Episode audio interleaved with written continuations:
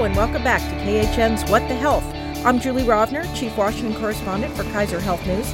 I'm joined by some of the best and smartest health reporters in Washington. We're taping today on Thursday, October 22nd at 10:30 a.m. As always, news happens fast and things might have changed by the time you hear this. So, here we go.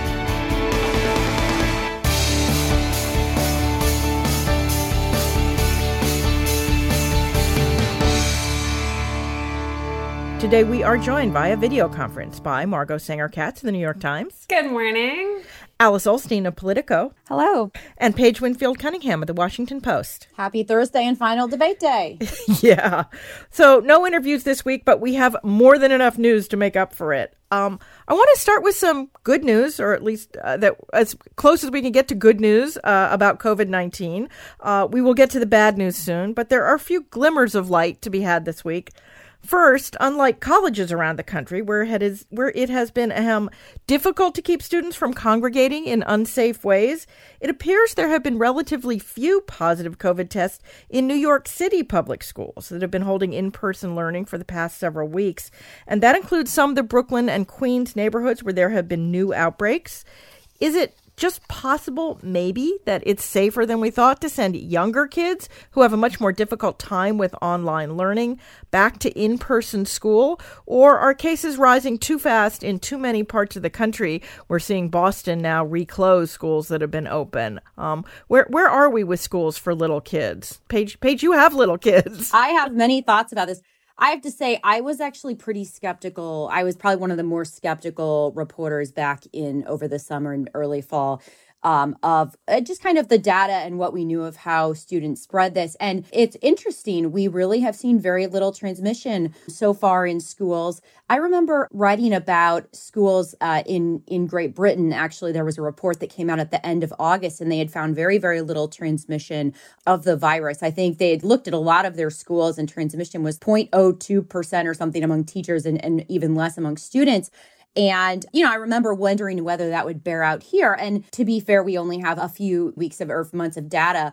But so far, I think fewer than 1% of schools that have been studied or looked at have really seen transmission of the virus. Um, and so, you know, it's funny. Um, I've just, you know, we read our, our, we live in Alexandria. And every week, our like little local paper does a poll of parents and their thoughts about whether kids should be sent back. Because, of course, Alexandria and the other schools in Northern Virginia are doing all virtual. And you've seen a real shift in opinion among parents. I think in in August it was like one third of parents. You know, parents were really split. Um, and now that I was looking at the poll this last week, and almost seventy percent of parents want their kids to go back to school and are at least their younger children and are feeling better about what we've seen about transmission of the virus and are just feeling a little bit less fearful. So this has been a really interesting area where it's been really polarized as a lot of the debate has been between lockdown versus not lockdown, sort of talked about in these black and white terms. But I think people are starting to kind of rethink whether the correct decisions based on the science were were made and how, you know, our findings now might affect what school looks like now for the rest of the fall semester and then into uh, the next semester. Yeah, maybe close the colleges, open the elementary schools rather than close the bars, open the schools.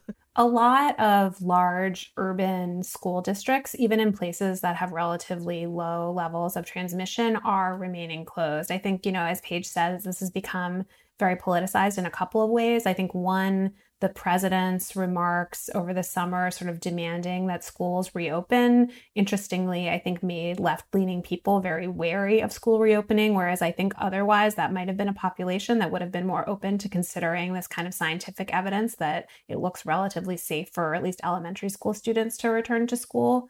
I also think in a lot of school districts, there is politics related to teachers' unions. The teachers' unions in a lot of these cities have taken a very hard line um, in San Francisco and Washington, D.C., and New Haven, Connecticut, and Baltimore, a lot of bigger cities that have had the experience of COVID. Uh, the unions are very against opening. They're very concerned about the safety of their workers. And in some cases, they are making demands that seem rather extreme. Uh, in some of these districts, the teachers' unions are saying that they don't want to go back to school until there is zero community transmission of COVID for 14 days in their city, which I think is probably not a realistic goal for probably any time in the next five years. There's always going to probably be, even after a vaccine, some COVID and some community transmission of COVID because it's going to be difficult to get sort of perfect herd immunity to this disease. So I think this is going to be an ongoing debate in a lot of places, you know, both over the science about the safety, but then also about the politics of actually getting the schools reopened and getting teachers to be willing to teach in those schools. All right, well, let's move on to the next slight bright spot, which is California. While cases are going up just about everywhere, the trend seems to be a lot slower, at least for now, in the Golden State. Cases are down, hospitalizations are down, test positivity is down. Um, Ashish Jha, Dean of the Brown University School of Public Health, who we interviewed on last week's podcast, in case you missed it, says it's a combination of things, including more testing, a more refined approach to closing and reopening the economy, uh, particularly at the county level. Does California maybe have a formula for how we could better do this rather than this we were just talking about with the schools, you know, the blanket, everything open or everything closed, maybe sort of get a little more nuance into the what's open and what's closed, or are we just too politicized for that? I, I, I think it's important to, yes, to complicate the debate a little bit. And, you know, I've heard a lot of the analogy that it's not a light switch where it's on and off. It's a dimmer switch where, you know, you can dial it back or ramp it up depending on the conditions on the ground. And so I think, you know, in our political discourse, you have President Trump saying, oh, if Biden is elected, he'll shut everything down and then calling for everything to be opened again. But I think that the experience of California and some other states show that these targeted closures and restrictions can really have a big impact on making things safer on a public health level while minimizing economic pain. And so I think given how long this will go on, even if and when we have a vaccine, we will still need a lot of other precautions because not everyone will get the vaccine right away. We don't know how effective it will be, et cetera. I think that thinking about these more targeted measures in terms of sustainability, since we will have to sustain some sort of precaution for a very long time and people can't be out of work or, you know, economically devastated in their communities for that long to have more of this California-esque model. Well, in California has, um, you know, I just remember being really surprised over the summer because for a while there, California, of course, it had been among the most aggressive of states of locking down early. And then you saw cases rise, and it was actually one of the states with the highest amounts of transmission of the virus for some point during the summer. I remember looking at that and being like, wow, this is really telling as to how pernicious this virus is and difficult to contain.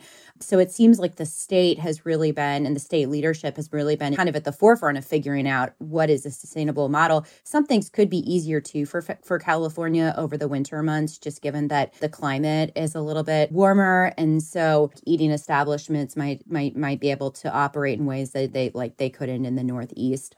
Um, but it's been, it's been really interesting to see how California has been kind of grappling with this. Yeah, I feel like it's sort of California and Europe are the ones who, you know, who seem to sort of get things under control. And now in, you know, in Europe, we're seeing things sort of spiraling out of control again. All right, well, let, let us move on to the final bit of good news here. Uh, apparently, while the pandemic is steaming right along, the death rate for COVID is going down, at least according to a pair of peer reviewed studies. And it's not just that the people getting COVID now are younger and healthier than those affected at the start of the pandemic, although the majority of people getting COVID right now are younger and healthier than people at the start of the pandemic, nor is it that there's some magic new treatment. It seems to be more that doctors and nurses have become better at spotting who's going to become the sickest and doing things that keep those people from dying. Uh, some theorize that mask wearing may be keeping initial doses of the virus lower so people don't get as sick. Um, but I worry that if people think the virus is less dangerous, they'll be less willing to take the steps needed to prevent it. I mean, you know, we keep talking about the politicization, but some of it is just sort of the public and it's and you know the the pandemic fatigue. Well, if you guys remember sort of early in the pandemic when we first started taking all of these lifestyle measures, social distancing, working from home, you know, even before mask wearing was widespread, the kind of jargon at that time was the reason why we're doing this is to bend the curve. The idea is that you know, this disease is probably going to continue to spread. People are going to continue to get sick for a long time. But if everyone gets sick at once, it's going to overwhelm the healthcare system. It's going to really make the disease much more devastating. And I think some of what we're seeing is improvements in medical care and the changing demographics of who's getting sick, as you say. But I think some of it is that we actually have bent the curve relatively successfully. If you think about what was happening in some of the European countries and Italy that was hit early on, and also in New York City, some of the early sites where there were just huge, huge numbers of cases and people just completely overrunning hospitals. That was a time when the fatality rate was super high from this disease because there just weren't enough medical resources to go around. I think part of what we're trying to do uh, by changing our lives in the way that we have and taking on some of these economic harms as a result is we're trying to reduce the total number of cases and the total number of deaths. But part of what we're doing also is we're trying to spread them out over time so that when people do get sick, there are medical professionals and facilities that are available to give them the state of the art care. So it's clear that medical professionals have gotten better at treating this disease, but I also think that that because they are not so completely overwhelmed, they're able to give the best care to more patients. Which, which kind of feeds right into our uh, first bad news about the pandemic um, herd immunity. Uh, a nurse friend of mine asked me last week about the Great Barrington Declaration, which I had not heard of at the time, but it's a document signed by thousands of health professionals calling for reopening the economy uh, and letting the virus spread among low risk populations at, so as to achieve herd immunity while trying to protect those at high risk, such as seniors and other people with comorbidities. Most public health experts scoff at that idea, pointing out that even low risk people have gotten very sick and died, and it's not really practical to think you can keep people separated. Uh, there, an article on, uh, published this week by the Journal the American Medical Association says, "quote So far, there is still no example of a large-scale, successful, intentional infection-based herd immunity strategy." Still, while he's not a signatory, Trump's most influential pandemic advisor of the moment, Scott Atlas, who's a neuroradiologist with no background in public health, has also endorsed the idea of herd immunity. If Trump is reelected, is this going to be the national policy? It seems to be what the president is pushing. Well, it's funny, Julie, you mentioned um, your nurse friend asked you about this. I have a neighbor who I sort of rely on her to give me a read on what the sort of vaccine skeptical, the kind of person who's who tends to be skeptical of federal health agencies and such. And she asked me about the Barrington Declaration as well. And you know, it's an interesting conversation because as we've already said, like this whole this whole issue is one that is more complicated and nuanced than the black than the black and white conversation. And, and virtually every you know scientist acknowledges the the terrible tolls um, of of the lockdowns and the terrible downstream effects. But when I talk to my neighbor about this, and she kind of questions the lockdowns, I feel like the thing I always go back to is is the death toll. You know, if you just do a little bit of back of the envelope math, you think about opening up the country and trying to get us to herd immunity. Well, that would take roughly 200 million Americans being immune to the virus. So far, probably fewer than 10% are. So we're talking about infecting another 160 million people or so. And if you're looking at the death rate, assume a death rate of 0.5%, like you're still looking at 1.3 million deaths. Now, you could argue that like that might be lower because like we like we said treatment's getting better like the death rate is going down. The virus probably already burned through a lot of the people most vulnerable to it. But even so like or it might be higher because as margot just pointed out you would overwhelm the health system. Well and you have the issue of excess deaths too which i, I think we'll talk about um, next. Right. Okay maybe it's higher maybe it's lower. Either way like that's a lot of people. And the fact that we have 222000 deaths even amid these really crazy lockdowns for months on end that have destroyed the economy, I think is really telling. So I think it's an interesting conversation. I like seeing when the scientific community can engage in a nuanced conversation without kind of this polarizing way that like the president talks about it. So I think it, I do think it's really important to talk about the toll of the lockdowns. When you think about what the practical effects would be of kind of what the Barrington Declaration is calling for, it just seems like the death toll would just be too high to pursue a strategy like this. Well, well, let's actually bring the whole excess deaths thing into it, um, which is that the CDC reported this week that there were just shy of 300,000 excess deaths from February 1st to October 3rd. Which, Alice, go ahead and say what you're going to say, and then Margot, I'm going to ask you to explain excess deaths because I know you've written about this. You asked if this is where we would be headed under a potential second Trump term. And I think we're sort of seeing that happen already by default, even though they insist they are not pursuing a herd immunity strategy. That's essentially what they're doing by default because they're not investing in more testing. Trump is going out on the campaign trail and saying, you know, we need to get back to normal life. Um, the virus isn't that bad. Look, I'm all better. You know, he's hosting these crowded rallies where people don't wear masks. He's sort of modeling this behavior of let's go back to normal life until there's a vaccine and hyping a vaccine and saying it's just around the corner when we don't necessarily know that. And so I think that it's sort of a words versus actions dichotomy here where they're saying, you know,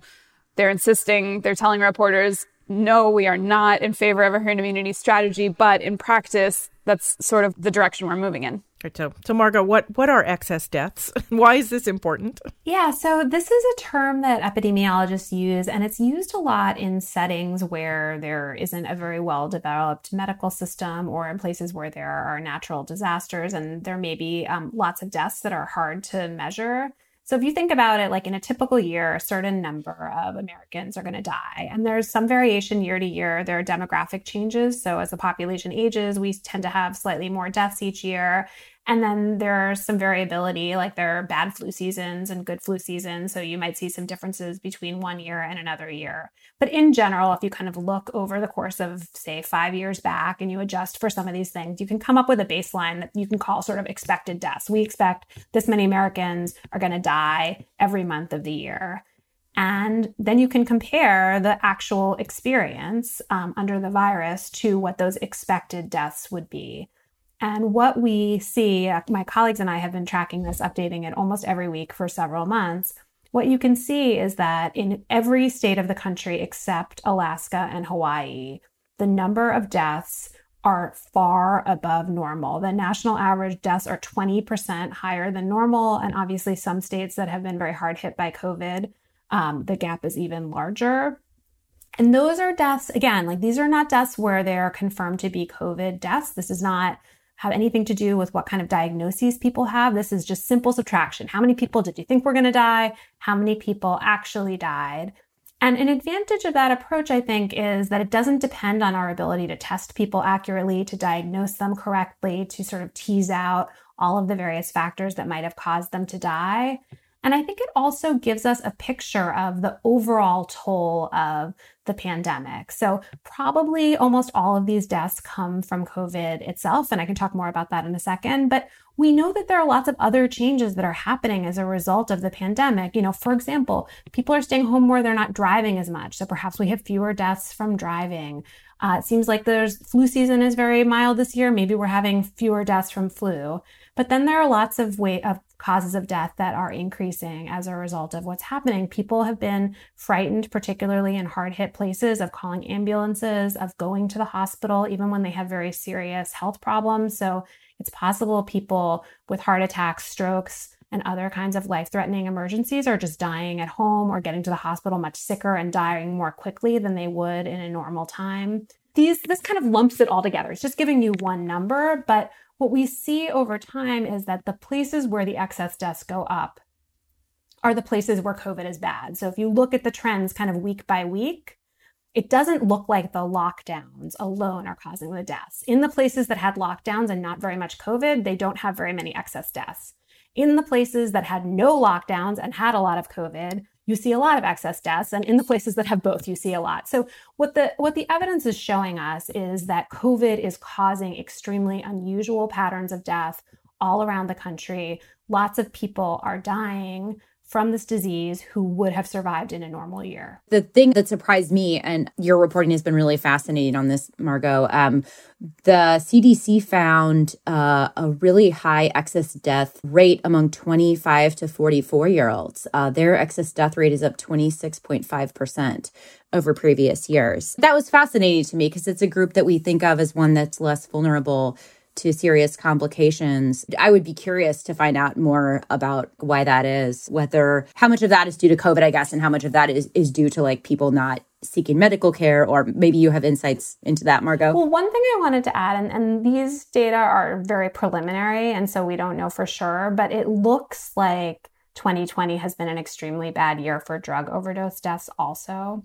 Um, and those deaths are looking really high. Uh, the, the months that we have the most data for are actually before the pandemic got really bad. But in February and March, there were record deaths in a number of states from drug overdoses. And so I think we don't have enough information to know for sure, like all the causes of death. But a theory that I have is that some of these deaths among young people may have to do with fentanyl overdoses as well as COVID. And, that, and that's sort of the, the the prime age range for for opioid addiction. Um, I right. Think. Well, we were already having trouble getting a handle on this before the pandemic started, yes. and it, it seems it seems clear it has worsened. How much we're not sure, but but definitely has moved in the wrong direction. We will definitely talk more about this next week and the the big Purdue settlement. There is a little bit of non-COVID news this week. The Trump administration late last week announced that it plans to appeal to the Supreme Court uh, a lower court ruling saying that no, the administration cannot allow states to impose work requirements for the Medicaid program. And for good measure, the administration also approved a new work requirement in the middle of a pandemic when it's hard to find jobs.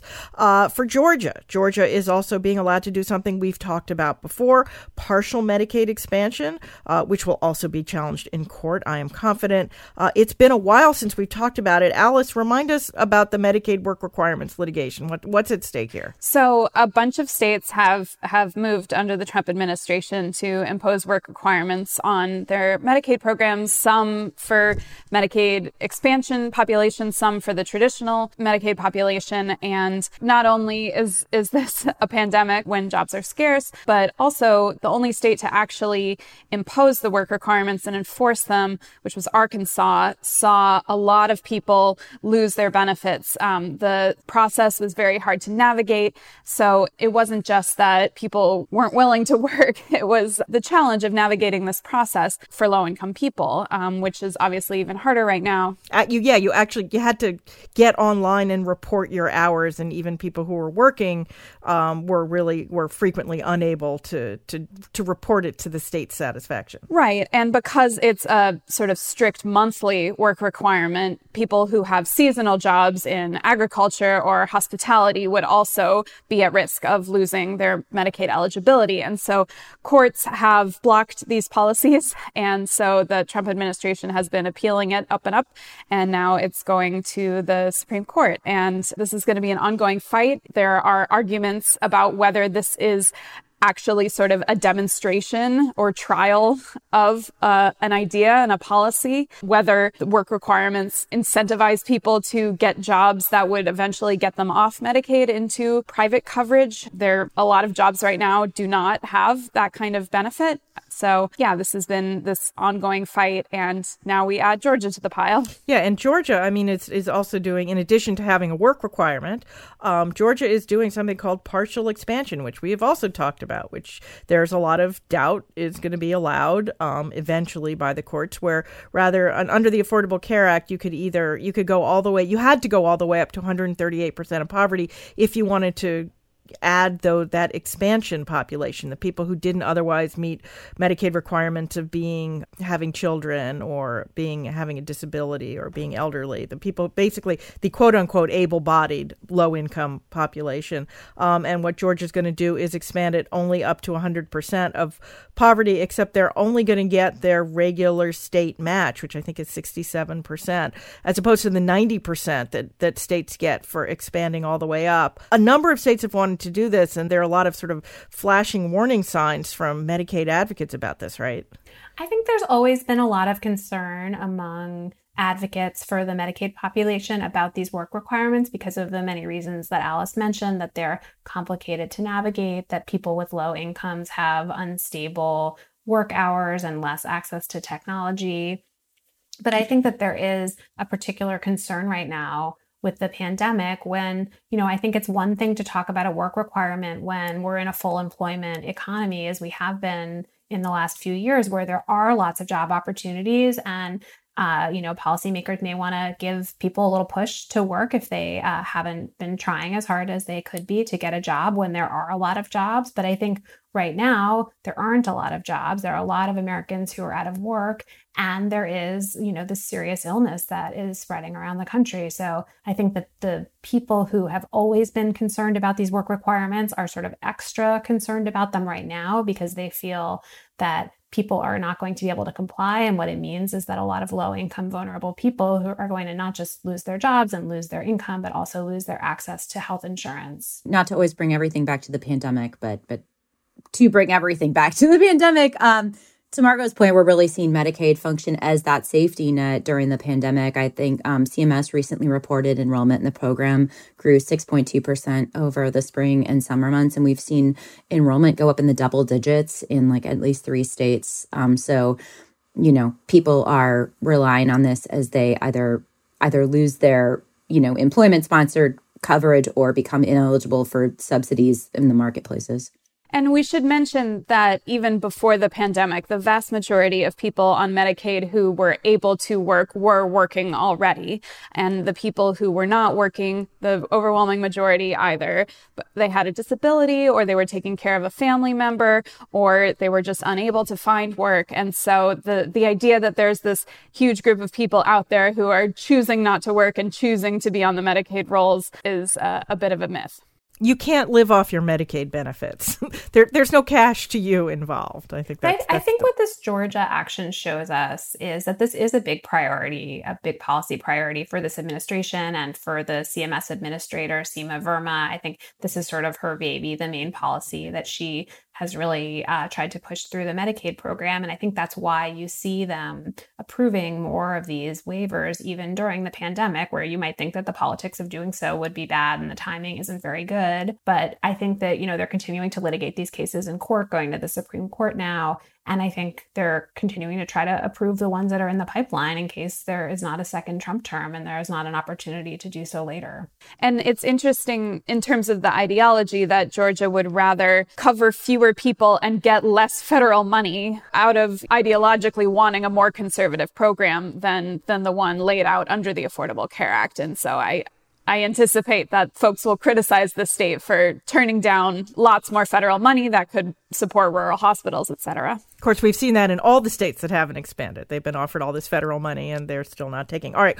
one more because I can't resist because we have Margot and Alice both here. Uh, while we're talking about the Supreme Court and while we're while we're taping this, the Senate is starting to move forward on the nomination of Judge Amy Coney Barrett to become the sixth conservative on the Supreme Court. Margot, you were part of a really cool project this week on what would happen if the court actually overturned Roe v. Wade, which, assuming Barrett gets confirmed, is a, definitely a live possibility What's the the bottom line of your your infographic? so the bottom line is that there's really good research, uh, particularly in Texas, but now also in Wisconsin, about what happens when abortion clinics close. So the short version is when an abortion clinic closes, women who want to get abortions have to travel further to get to the nearest clinic. And the further the nearest clinic is, the fewer of them make it for various reasons. We know that most women who seek abortions are poor. They may have unstable childcare for their existing children. They may have limited transportation options. So, the effect, what we saw in Texas when Texas closed a bunch of clinics because of a state law, was that the number of overall abortions in clinics went down as a result of these clinic closures. So, what we were able to do with the help of a bunch of researchers who have looked at this really closely is kind of create some scenarios based on existing law about which states would be likely to ban or restrict abortion access uh, in a post Roe world and then we knew where all of the clinics were. So we were able to show where they would go away. And then you could calculate the driving distances all around the country. And the findings that I found really interesting is that, you know, it turns out that it's not just that there are many states that would seek to make abortion illegal, but that they're located near to one another. So in a lot of parts of the country now, you know, there's maybe only one clinic in a state or, you know, there are a lot of women who are far away from a clinic in their state, but they can kind of hop over the state border and get to a clinic in a neighboring state what you see in our map is kind of this big slash through the middle of the country, throughout the um, South and parts of the Midwest, where there just is nowhere for women to go. If you live in one of these states, there will not be a neighboring state where abortion is legal. And so it means that the number of abortions is likely to go down by a lot.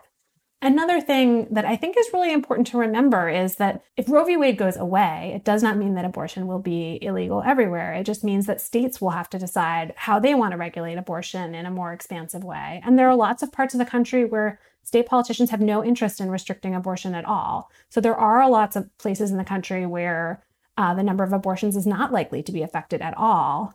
And then there are also some places where there's already uh, such an anti abortion sentiment among legislators and other people in the states that there's effectively no abortion access already, and it actually wouldn't get any worse. So, Missouri, are parts of Missouri I think are a good example of this, where even if Roe went away, the numbers of abortions actually don't go down in our model because the women are already so far away from a clinic.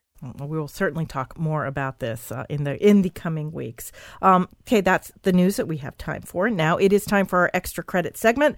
That's where we each suggest a story we read the past week we think others should read too. Don't worry if you miss it. We will post the links to these stories on the podcast page at khn.org/slash what the health. Alice, why don't you go first this week? Sure. So I chose ProPublica's Inside the Fall of the CDC. It's a four byline uh, opus. um, by James Bandler, Patricia Callahan, Sebastian Rotella, and Kristen Berg. And it just pulls together a lot of individual moments throughout the pandemic that we've seen reported, but compiled all together, it paints a really difficult picture of an agency that has essentially trashed decades of public trust and global reputation in um, bowing to a lot of political influence uh, from the Trump White House over the course of the pandemic. In the piece, they detail how certain experts were, you know, silenced and sidelined after speaking out about the severity of the pandemic early on. The White House forced the CDC to water down its guidance on everything from cruise ships to churches and is just raising a lot of fears that the credibility and trust that this agency built over more than 50 years, now how long will it take for it to regain that? And what happens when the agency doesn't have that? What happens when the vaccine is available and the agency is trying to tell people how to take it, how to think about it, and the public doesn't trust them because they've had this political interference and pressure over the past year. So uh, I really recommend this piece. There's just a lot of crazy little nuggets in there about top scientists making up Broadway show tunes about virus outbreaks. That was that was a moment I would love to know a lot more about. That was referenced in the piece. Uh, eh, if you work at CDC uh, and you know about this, please leak to me. I want to know what it is. okay, Paige. Yeah, so my story is a great a great one published by the Wall Street Journal and uh, they obtained leaked emails which kind of shed light on how uh, some big hospital systems in Southern California um, refused or delayed accepting COVID 19 patients because these patients were either uninsured or on Medicaid, which of course pays these hospitals much less than if someone has private coverage. It was just a really interesting look at how the financial interest of hospitals is affecting their decisions to take patients. And the article kind of talks about this, I guess, loophole. You know, there's a federal law that does require hospitals to accept patients from hospitals that have fewer resources, but there's like a loophole here where that these hospitals have sort of used to, to deny these patients. And these patients were coming from much smaller hospitals in more rural county in Southern California. So it's just a really interesting look at, I think, problems that probably existed before COVID, but are now being kind of illustrated by, you know, the challenges hospitals are seeing in, in COVID patients. Yeah, there's a lot of that. Margot. I wanted to uh, talk about a story in The Hill from Peter Sullivan. Uh, says Republicans, the Supreme Court won't toss Obamacare, which I think is just really a reminder of how strange the politics around the Affordable Care Act have become. So, what Peter points out is that in the hearings around the confirmation of Amy Coney Barrett, there were a lot of attacks from Democrats, concerns that she might be a vote to overturn the Affordable Care Act. And so there was a big focus on what the effects of that would be. And Peter just found all these quotes from different Republican senators whose message was basically like, oh, she would never do that. You know, what a crazy thing that would never happen. Um, the Supreme Court is not going to overturn Obamacare. Um, Senator McConnell, the majority leader, said that the, you know, the court will never overturn uh, Obamacare, several senators uh, quoted in this story sort of pointed out that you know she's she's a kind woman with many children. She would never do this. And I just you know the irony is very rich, obviously, because these same senators are people who have been elected on campaigns to repeal Obamacare themselves over many years, who attempted to do so in the legislative process. And while these senators are not directly involved in the Supreme Court case itself, This is a court case that was brought by Republican politicians who want to overturn Obamacare. It is joined by the Trump White House, who is closely aligned with many of these senators. And so it's just very through the looking glass to see them acting as though the repeal of Obamacare is anathema. But it's so 2020. All right. 2020. Well, I actually have two stories this week. The first is from Cooks Illustrated, of all places, and it's called The Best Reusable Face Masks. And the second from the Washington Post is called Consumer Masks Could Soon Come with Labels Saying How Well They Work. And both stories illustrate something that has bothered me since health officials first told the general public that we should start covering our faces. At the moment, as a consumer, you have absolutely zero clue how well those masks protect others from your droplets and you from theirs. Cooks Illustrated did sort of the Consumer Reports thing and cooked up, pun intended, some of their own, albeit rudimentary test, ranking masks according to how well they fit, how well they filter, and how easy they are to adjust, all of which are important to whether or not a mask works. The post story goes inside what it turns into a giant internecine war about how to best inform consumers about how well masks work relative to each other. It turns out that no federal agency actually regulates consumer grade masks. Various agencies regulate respirators for industrial and agricultural and medical workers, but this falls into a regulatory gray zone. Uh, there's a huge group that's working on standards, but surprise, they're having trouble agreeing. So for now, it appears that the best advice is to find something that fits and is comfortable so you'll wear it and has at least two layers, and stay tuned for better advice. Uh, so that is our show for this week. As always, if you enjoyed the podcast, you can subscribe wherever you get your podcasts. We'd appreciate it if you left us a review. That helps other people find us too. Special thanks, as always, to our ace producer, Francis Ying, who makes us sound okay even when we are all in different places. Also, as always, you can email us your comments or questions. We're at whatthehealth, all one word, at kff.org, or you can tweet me. I'm at Jay Rovner. Paige? PW underscore Cunningham. Alice? At Alice Ollstein. Margot? At Sanger Katz. We will be back in your feed next week. In the meantime, be healthy.